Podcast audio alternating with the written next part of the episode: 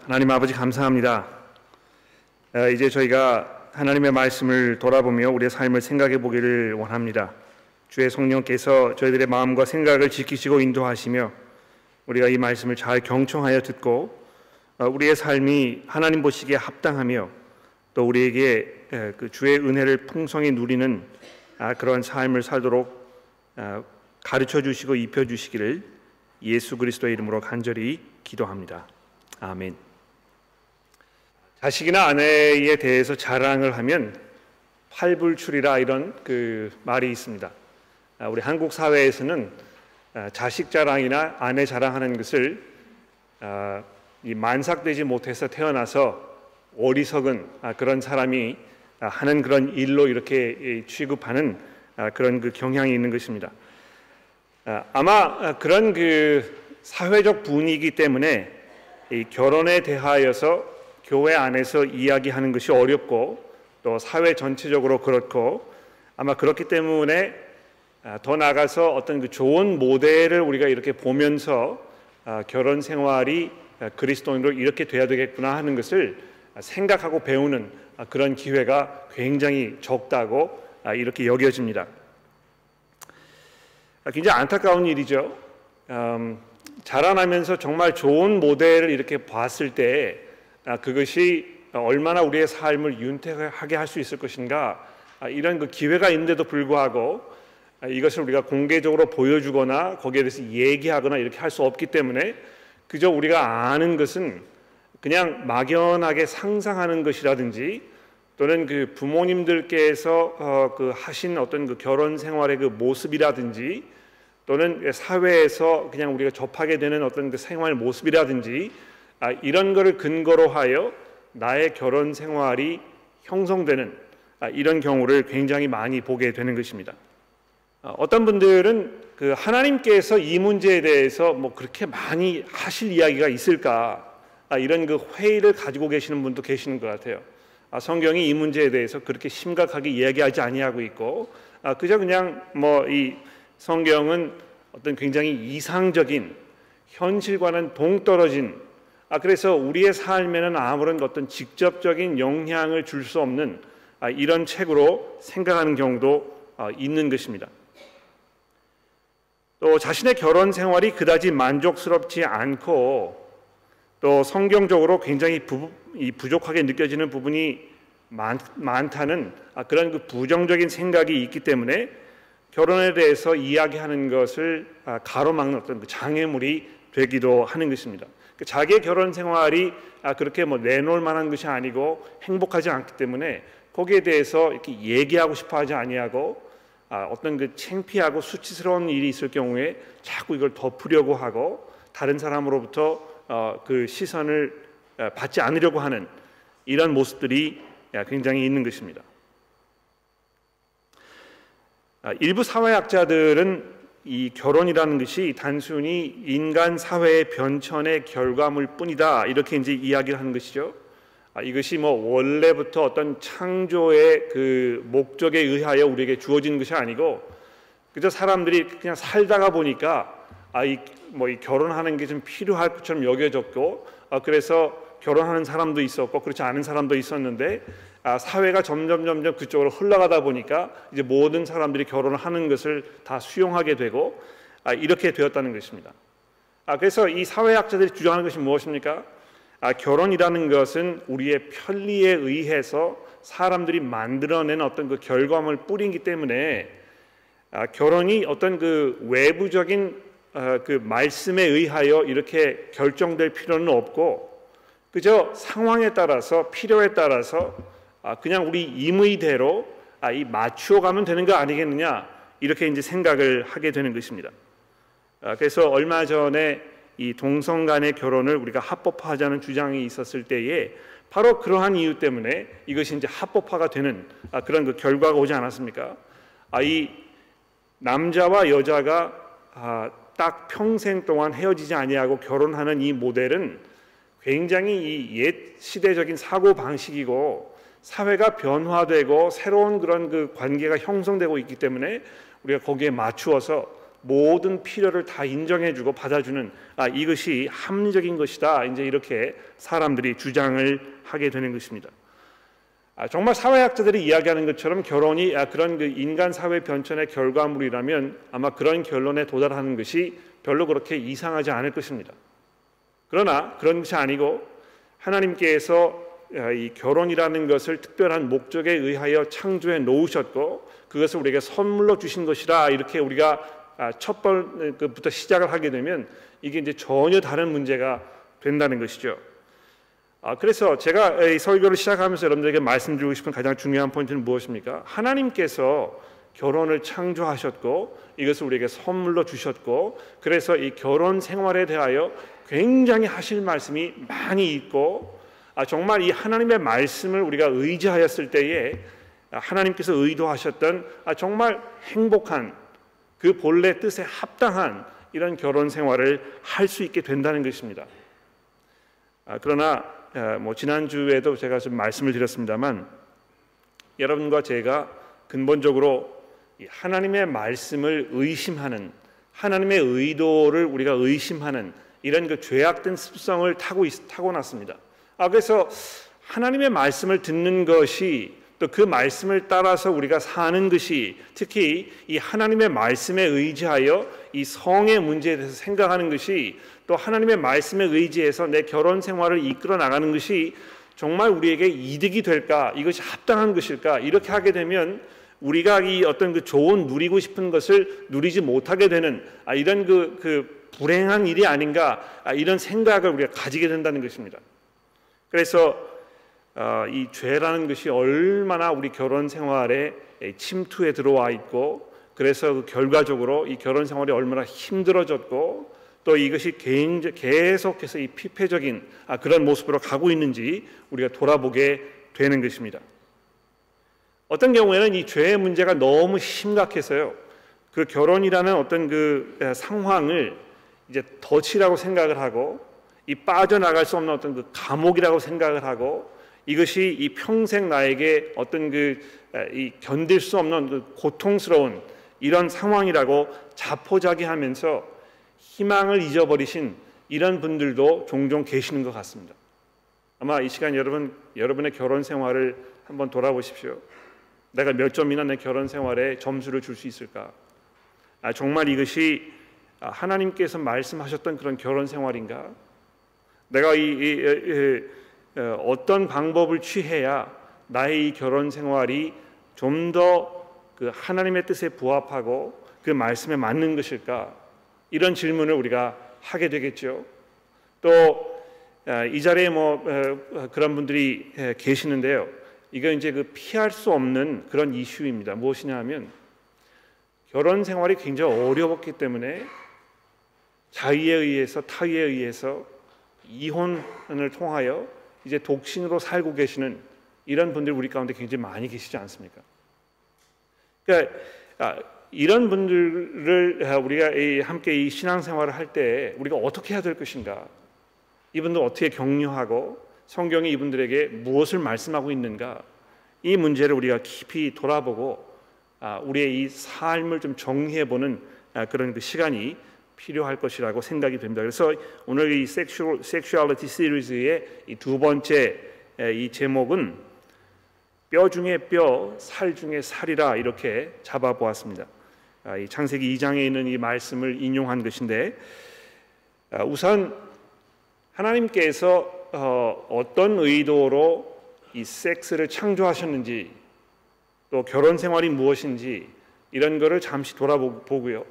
또 우리 신약으로 돌아가서 아, 예수님께서 아, 이그 결혼에 대하여 뭐라고 말씀하셨는지 신약 성경의 나머지 부분이 이 결혼에 대해서 우리에게 무엇을 말씀하고 있는지를 돌아본 후에 이 생각을 좀 정리하도록 아, 그렇게 해 보겠습니다.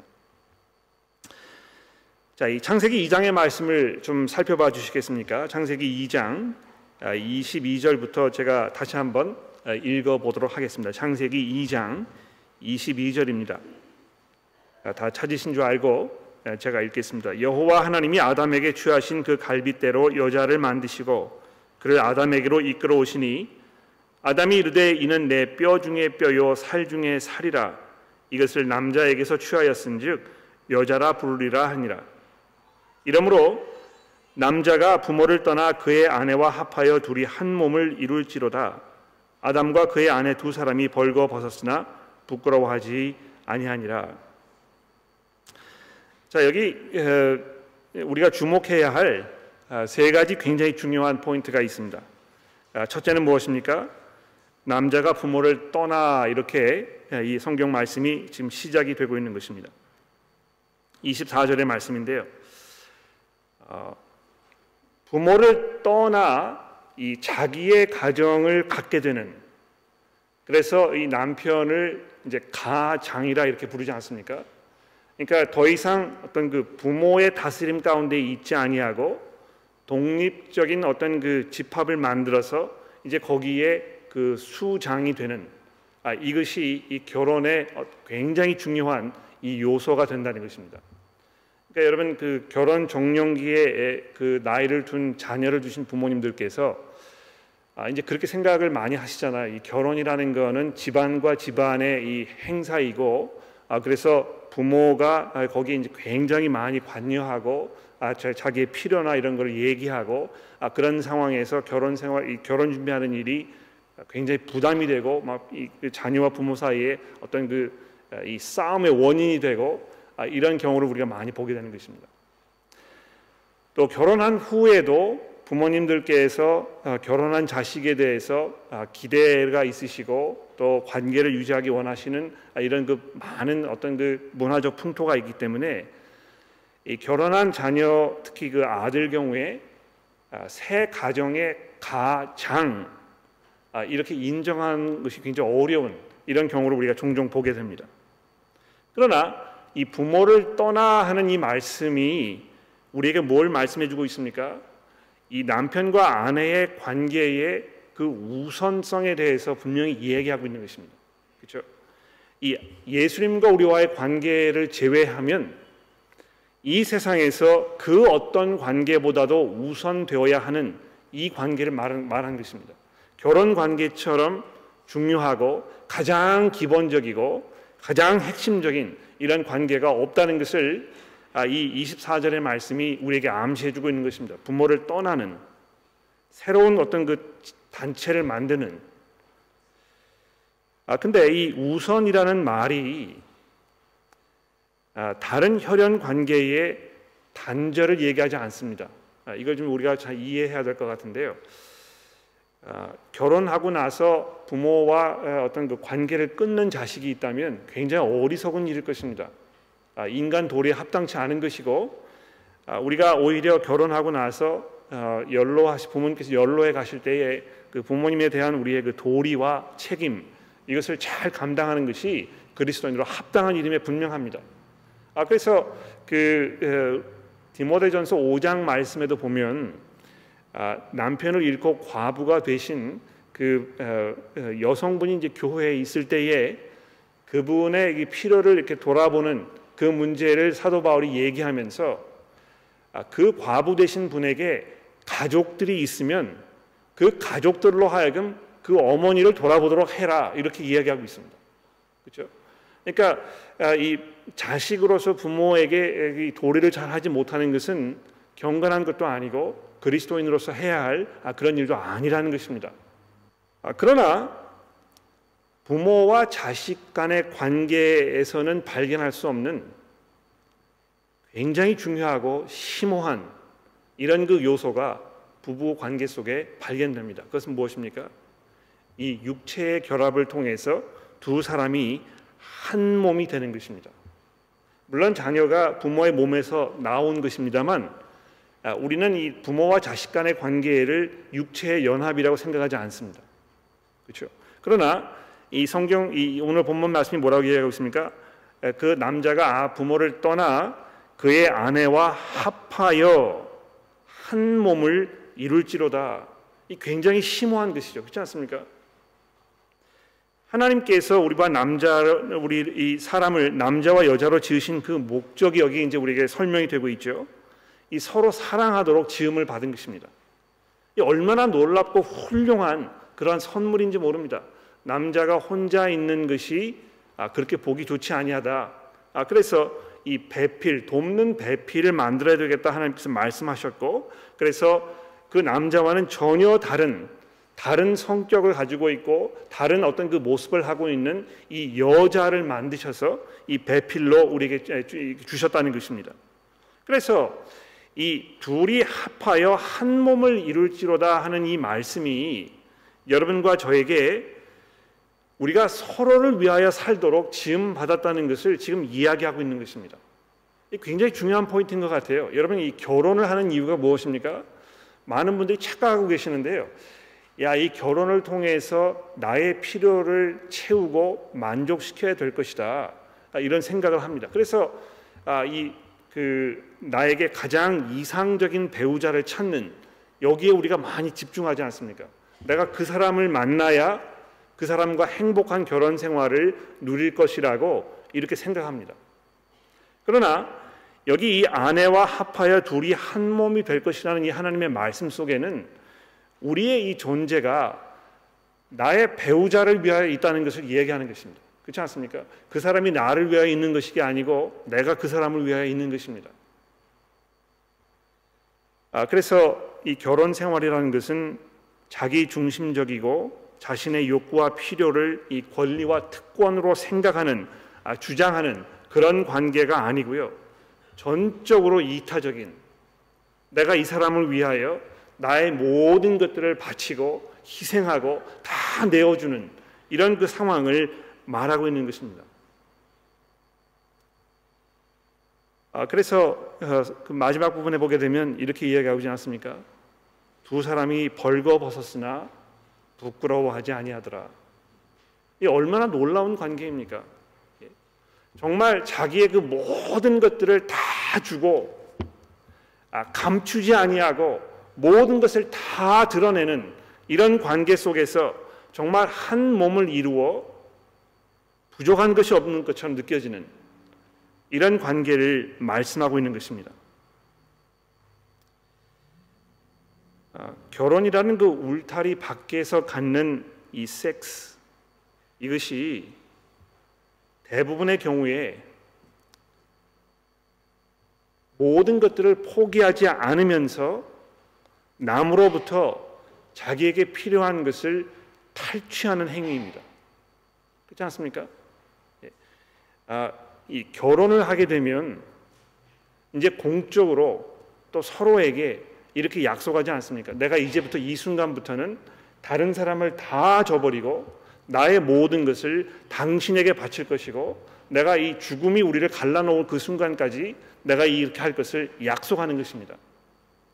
아, 그러한 그 약속 가운데에서 자신의 모든 것들을 이, 사람에게 주겠다는 이 선언을 하게 되는 것인데요. 결혼 이전에 갖는 이 성관계는 그러한 약속 없이 그러한 보장 없이 그저 나의 일시적인 필요를 내가 채우겠다는 다른 사람을 사용하여 나의 욕구를 충족시키겠다는 굉장히 자기중심적이고 남을 비하시키는 이런 최악의 선택인 것입니다. 그러니까 아, 그저 무조건 그 아, 결혼하기 전에 성관계를 맺지 말아야 한다 이렇게 이야기하지 아니하고 이, 이 섹스라는 것이 무엇을 말하는 것인지 결혼이라는 것이 무엇을 이야기하는 것인지 성경이 뭘 이야기하고 있는지 잘 생각해 보면 그것이 얼마나 합당하지 않은 것인지를 우리 그리스도인들이 잘 이해할 수 있다는 것입니다. 이 철저한 자기 희생,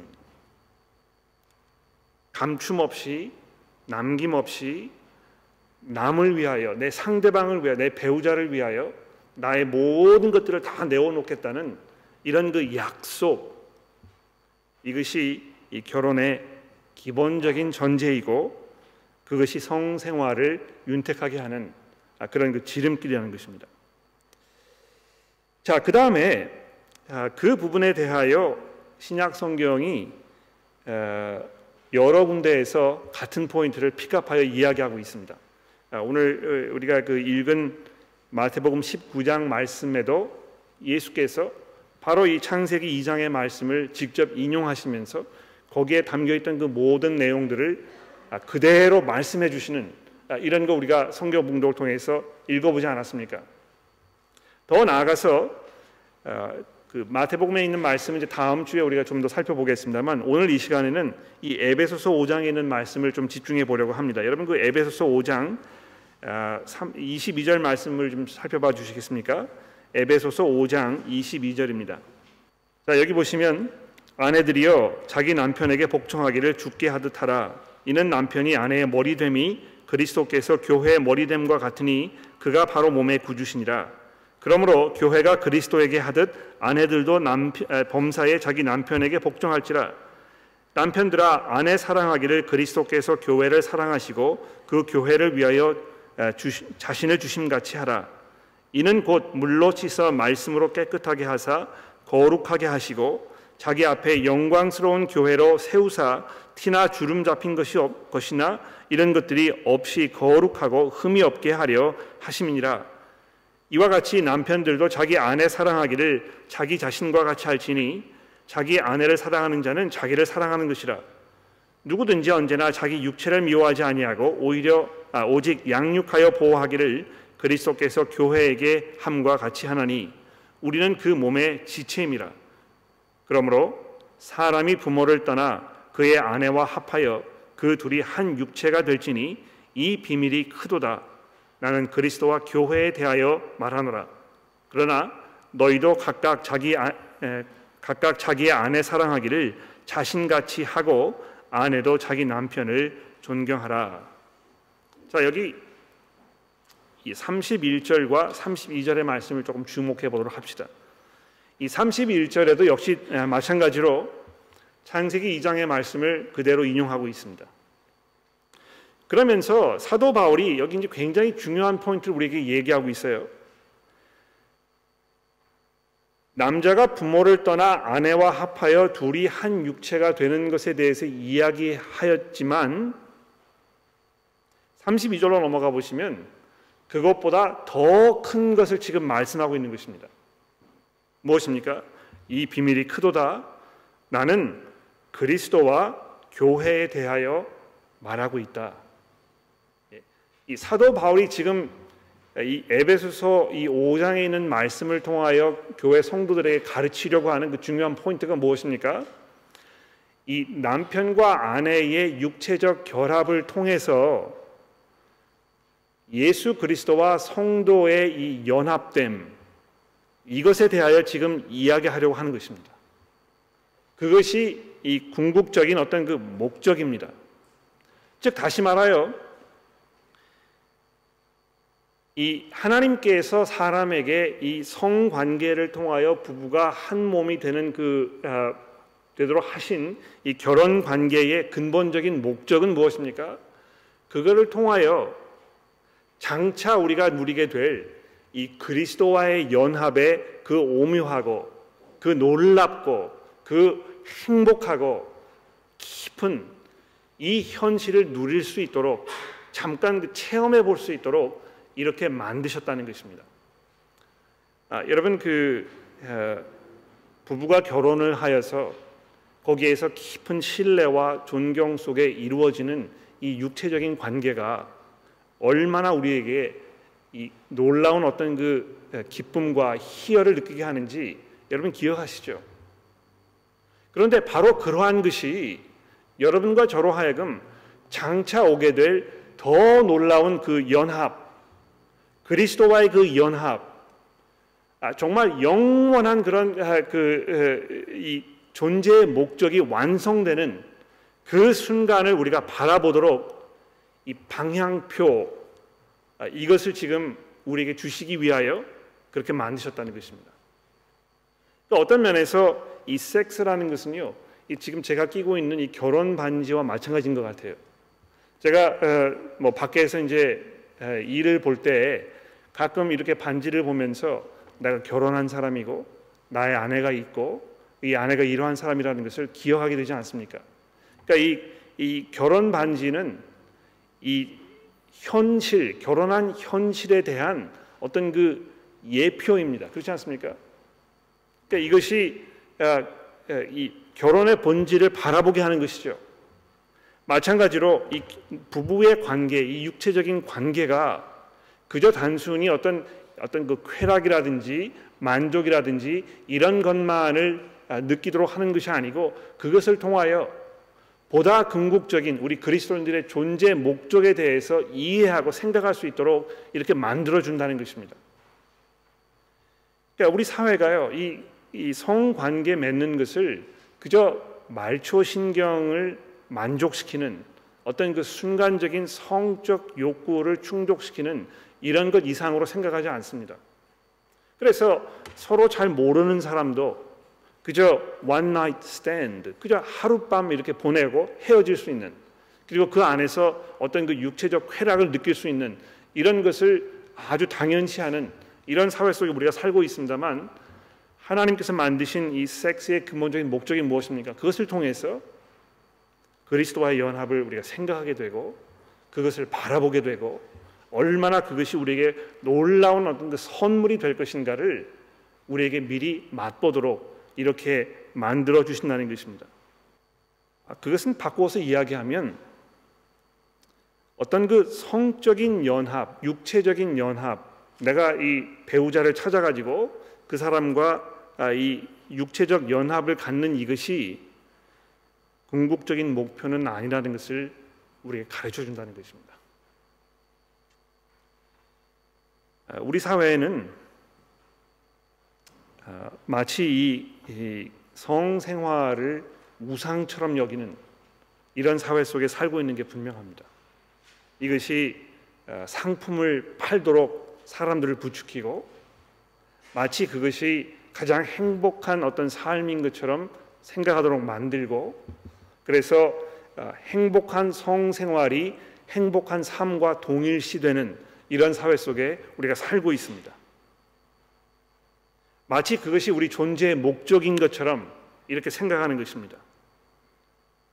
그래서 아, 이 동성의 그 성향을 가지고 있는 사람들이 왜 서로 결혼하지 못하느냐? 아, 그들도 얼마든지 결혼하여 자기의 그 필요를 이렇게 충족시킬 수 있는 권리가 있지 않겠느냐? 이렇게 생각하지 않습니까? 그래서 내가 이 그 결혼하여 누구와 육체적인 관계를 마음껏 누릴 수 없으면 마치 내가 인간 이하의 삶을 사는 것처럼 내 이 삶의 목적을 잃은 것처럼 이렇게 생각하도록 만드는 사회 속에 우리가 살고 있습니다. 그래서 어, 결혼하지 못하는 것을 마치 인생의 최악의 순 것처럼 여기고 내가 이 선택적으로 결혼하지 아니하고 성관계를 갖지 않으면 어딘가 비정상적인 것처럼 생각하고 이런 사회 속에 우리가 살고 있는데요. 우리가 한 가지 아는 것은 무엇입니까? 이 성적 연합 또 거기에서 오는 이 만족 이것이 하나님께서 여러분과 저를 위하여 만들어 놓으신 궁극적인 목적은 아니라는 것입니다. 결혼은 그런 면에서 그림자일 뿐입니다. 굉장히 좋은 하나님의 선물입니다만 그럼에도 불구하고 결혼은 일시적인 것이고 이것이 완전하지 아니하고 이것이 새 시대가 오게 되면 이제 사라져 버릴 아, 그러한 현실이라는 것입니다. 또 결혼조차도 우리에게 이 궁극적인 만족을 가져다 주지 않는다는 것을 여러분과 제가 경험을 통해서 잘 알고 있지 않습니까? 이 결혼에 대한 환상을 깨는 일이 좀 필요하지 않을까 생각합니다. 아, 우리 교회 뭐 젊은 청년분들 계시는데요. 결혼하게 되면 인생이 바뀔 것인 것처럼 이렇게 생각하시는 분들이 혹시 있을지 모르겠어요. 야, 이거 내가 혼자 살면서 참 굉장히 외롭고 어려웠는데 내가 정말 원하고 기대하는 이 사람을 만나서 결혼하게 되면 내 인생이 바뀔 것이다. 근데 여러분의 부모님을 보십시오. 예? 별로 그렇게 바뀌지 않았어요. 그냥 사시는 것입니다. 오히려 결혼하고 나서 야, 이 사람이 이 사람에 대하여 가지고 있던 내 환, 이 환상이 다 깨지고 이 사람도 별 수 없는 인간이구나 이렇게 생각하는 경우가 굉장히 많다는 것입니다. 아, 제가 인터넷으로 검색을 해보니까는요, 지금 현재 아, 호주에서 일반적으로 아, 이 결혼 식을 올리는 데 드는 그 비용이 약 한 5만 불가량 된다고 합니다. 물론 뭐 더 쓰는 분도 계실 것이고 덜 쓰는 분도 있을 것입니다. 또 여러분이 이렇게 뭐 여러분 결혼식을 생각하면서 나는 그렇게 많이 쓰지 않았는데 아, 이렇게 생각하시는 분도 분명히 계실 것입니다. 그런데 통계적으로 보게 되면 아, 지난 뭐, 뭐 수년 동안 결혼한 모든 사람들의 어떤 그 통계를 내 보면 한 커플당 들어가는 결혼 비용이 약 한 5만 불 가량 된다는 것입니다. 여러분 5만 불이면 어, 직장 생활을 뭐 이제 시작해서 2, 3년 정도 된 사람 경우에 1년 반에 해당하는 비용입니다. 그렇지 않습니까? 그러니까 얼마나 우리 사회가 이 결혼에 대해서 많은 환상을 가지고 있는지 우리가 알 수 있습니다. 내가 이 행복한 결혼식을 올려야 그래야 내 인생이 이 만개할 것이라고 이렇게 생각하는 것입니다. 그런데 거기다 그렇게 많은 돈을 투자를 하고 나서 1년을 넘기지 못하고 다 헤어지잖아요. 결혼 생활 그 성공률이 요즘에 얼마인지 아십니까? 호주에서? 한국에서는요. 50%가 되지 않는데요. 결혼한 사람들 중에 두 쌍 중에 한 쌍은요. 결혼하고 나서 1년을 채 넘기지 못한다는 것입니다. 얼마나 비극적인지 몰라요. 그러나 성경이 말하는 결혼은 무엇입니까? 이 땅에서 사는 동안에 하나님께서 우리에게 주신 굉장히 좋은 선물이고 그 선물을 통하여 보다 궁극적인 하나님의 그 예비해 놓으신 종착역 그리스도와의 연합 이것을 바라보게 하는 것입니다만 이것은 그림자이고 일시적인 것에 불과하다는 것입니다. 결혼이라는 것도 죽음을 통하여 끝이 나는 것입니다. 아, 아마 이 시점에서 이 독신의 문제에 대해서 우리가 잠시 생각해 볼 필요가 있을 것 같아요. 아, 결혼하지 아니하고 또는 결혼하였었지만 지금은 혼자 살고 있으신 이런 분들을 이제 독신이라 이제 우리가 이렇게 부르는데 이 독신이라는 말 속에는 그저 단순히 혼자 사는 것 이것을 말하지 않고 성적 만족을 추구하지 않기로 작정한 것을 말하는 것입니다. 예? 그러니까 내가 이제 그리스도인으로서 어, 남편과 헤어지고 난 후에 또는 아내와 헤어지고 난 후에 나는 더 이상 이 결혼 관계에 들어가지 않고 평생을 내가 혼자 살겠다 아, 이렇게 말씀하셨을 때는 뭘 말씀하시는 것입니까? 내가 그냥 혼자 사는 것만을 이야기하는 것이 아니고요. 내가 이제 더 이상 누구와 성관계 속에 있지 않겠다. 이걸 얘기하는 것입니다. 아, 그런데 아, 성경이 그 문제에 대해서 굉장히 많은 것들을 우리에게 이야기하고 있습니다. 아, 그래서 이 설교를 끝날 부분에 대해서 제가 이제 잠시 그 부분을 좀 얘기해 보려고 하는데요. 그렇게 하기 이전에 몇 가지 잘못된 생각을 바로잡는 부분이 아, 여기 이제 있기 때문에 그 말씀드리고 아, 맨 마지막에 독신의 문제에 대해서 몇 가지만 말씀을 드리도록 하겠습니다.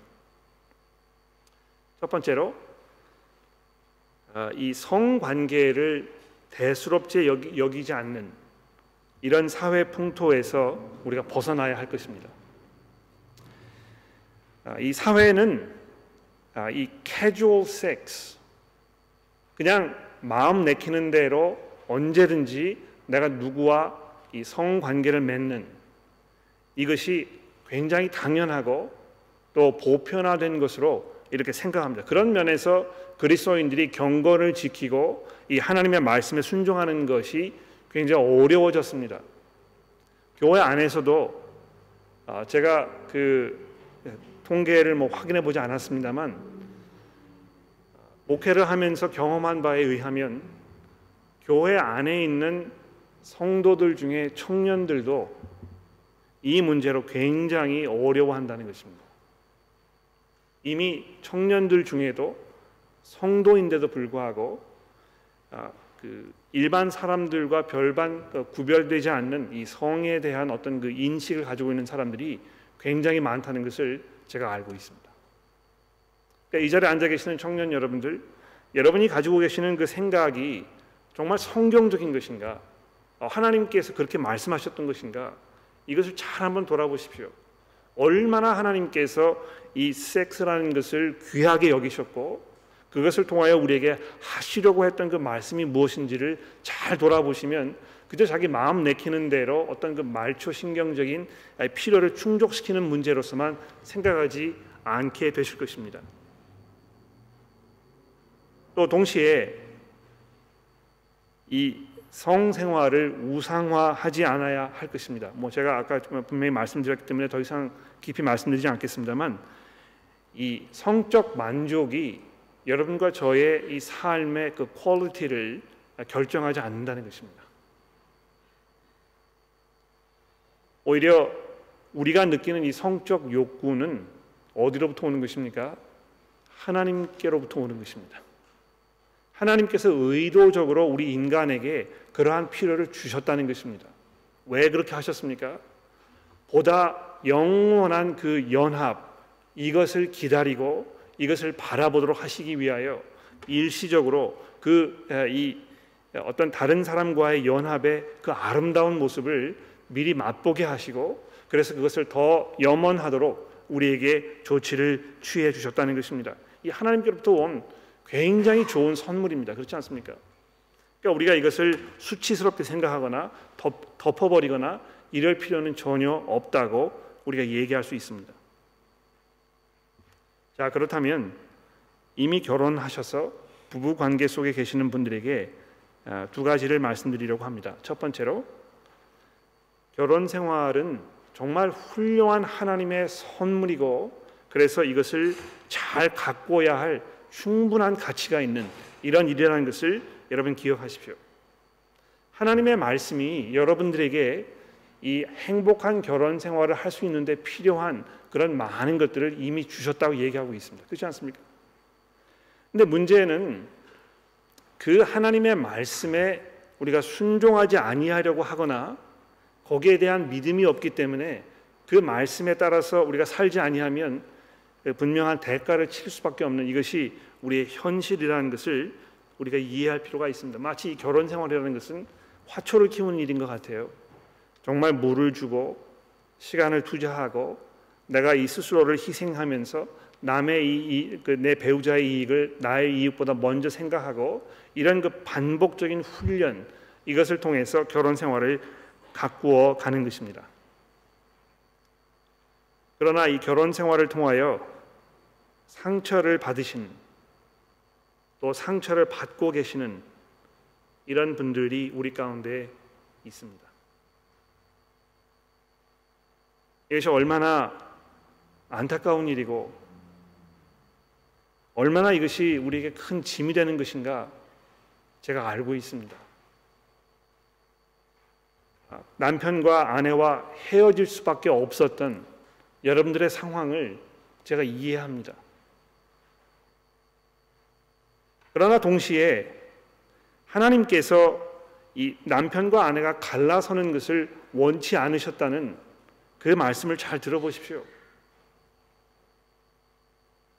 어쩔 수 없는 상황이었기 때문에 그렇게 되셨을 것이지만 그 후에 그렇다면 갈라섰다면 이제 내가 어떻게 해야 될 것인가 이 문제를 피할 수 없을 것입니다. 그리고 이런 모든 복잡하고 어려운 상황 속에서 우리가 기억해야 할 것이 무엇입니까?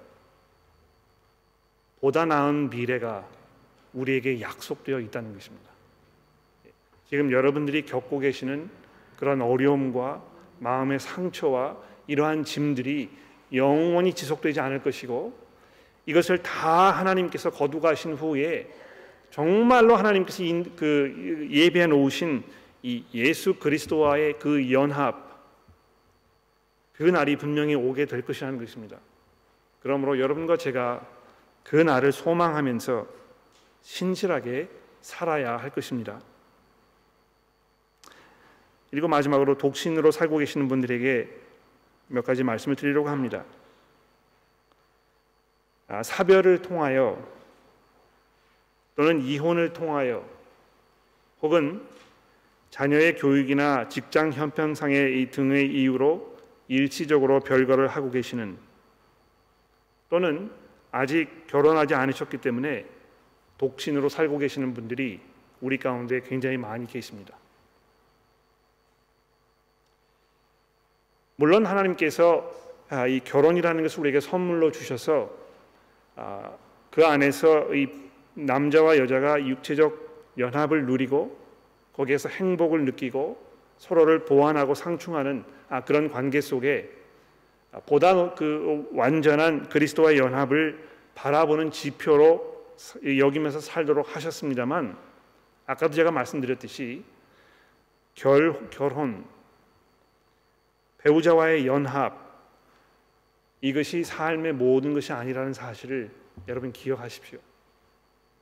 여러분이 여러분 그 지금 현재 독신으로 살고 계시는 이것이 그리스도인으로 사는 데 있어서 아무런 문제가 되지 않습니다. 오히려 사도 바울은 뭐라고 말씀하고 있습니까? 내가 선택에 의하여 지금 독신으로 살고 있다면 여러분 어떤 면에서 독신으로 사는 것이 내 선택이 아니었고 어, 이것이 어쩔 수 없는 상황이었다고 이야기하실 수 있을지 모르지만 지금 현재 결혼하지 아니하시고 그러니까 살고 계시는 이것은 여러분의 선택인 것입니다. 그렇지 않습니까?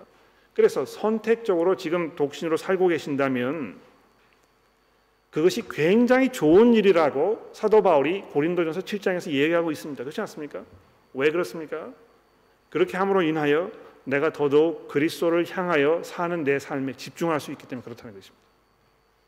결혼한 사람들은 사실 이 결혼 생활이 주는 그 어떤 그 필요 아, 또 그 상황 이런 것 때문에 사역에 많이 집중하기 어려운 경우가 상당히 많이 있습니다. 그러나 여러분들이 그렇지 아니하고 독신으로 살고 계신다면 야 이거 어떻게 하면 내가 이 빈 시간을 채울까? 내가 뭘 하면서 살아야 내 삶이 행복할까? 내가 어떻게 해야 좀 윤택한 삶을 살 수 있을까? 이런 것으로 고민하고 계실지 모르겠습니다만 지금 여러분에게 상황을 잘 한번 생각해 보십시오. 내가 이, 이, 이 독신으로 사는 이 삶이 나로 하여금 이 그리스도를 바라보게 하고 내가 더 그분을 위하여 살고 더 많이 그분에게 투자하고 내가 거기에 많은 시간을 사용할 수 있다는 이런 자유로움이 여러분에게 주어졌다는 사실을 기억해 보십시오. 그렇다면 아마 그리스도께서 정말 우리 삶의 주인이 되시는 이런 그 행복하고 윤택한 의미 있는 결혼한 사람들과의 삶 못지않은 어떤 면에서는 그것보다 훨씬 더 뛰어난 이런 삶을 여러분 사실 수 있을 거라고 생각합니다. 아, 그런데 제가 말씀드렸지 않습니까? 지금 여러분이 독신으로 살고 계시는 것은 선택인 것인데요. 그 선택을 하, 고 계셨, 하셨다면 아, 정말 그 어, 경건함 속에서 어떤 그이 성적 아, 신실함 이것을 지켜 나가셔야 할 것입니다. 아, 만약 그것이 어려우시다면 다시 결혼하십시오. 결혼하는 것도 좋은 것이라고 사도 바울이 이야기하고 있지 않습니까? 그러나 아, 그것을 잘 매니지하실 수 있으시다면 결혼하지 않으셔도 얼마든지 행복하고 또 충분한 이 그리스도인으로서의 삶을 살 수 있다는 것을 여러분 이해하셨으면 좋겠습니다. 아마 아, 이 설교 이후에 아, 굉장히 여러 가지 뭐 이슈들이나 문제에 대해서 질문들이 아마 생기지 않으셨을까 제가 이렇게 짐작을 해보는데요. 아, 보다 그 자세한 뭐 설명이 필요하시거나 또 보충 설명이 필요하시면 개인적으로 저에게 찾아오시거나 뭐 메일을 주시거나 문자를 주시면 제가 여러분과 더 깊이 이야기를 나눌 수 있을 거라고 생각이 듭니다. 이번 돌아오는 금요일 저녁에 굉장히 중요한 그런 자리가 아, 마련되어 있는데 아, 여러분들 자녀분들을 꼭 데리시고 참석해 주시도록 제가 부탁을 드리고요. 아, 자녀가 없으시더라도 이 문제에 대해서 좀 깊이 생각해 보시기를 원하시는 분들이 계시면 여러분 그 환영하니까 저녁 7시 이 교육관으로 오시면 그러면 되겠습니다. 기도하고 마치도록 하겠습니다.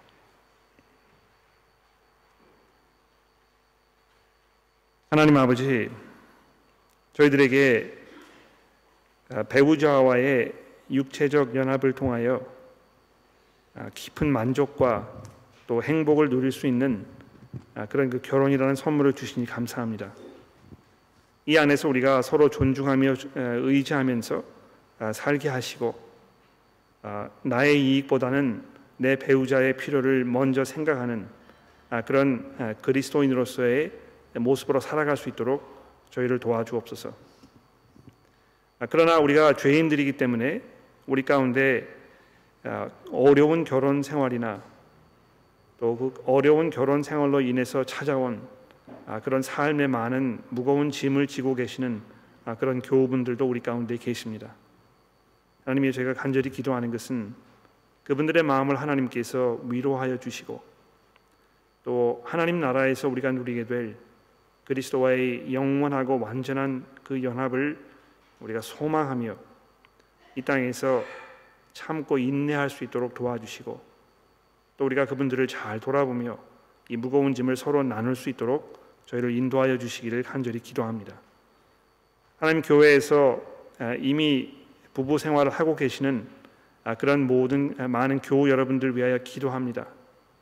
하나님이여 우리가 정말 하나님의 말씀에 의지하고 순종하면서 우리의 그 말씀 우리가 말씀을 따라서 우리의 결혼 생활을 윤택하게 이끌어 나가도록 도와주시고 하나님 우리가 이 문제를 다루는 데 있어서 감추지 아니하며 또 꺼리껴한 마음 없이 정말 우리가 서로를 사랑하는 마음으로 서로의 짐을 나누어 주고 또 함께 이 걸음을 걸어갈 수 있도록 우리 모두를 인도하여 주옵소서.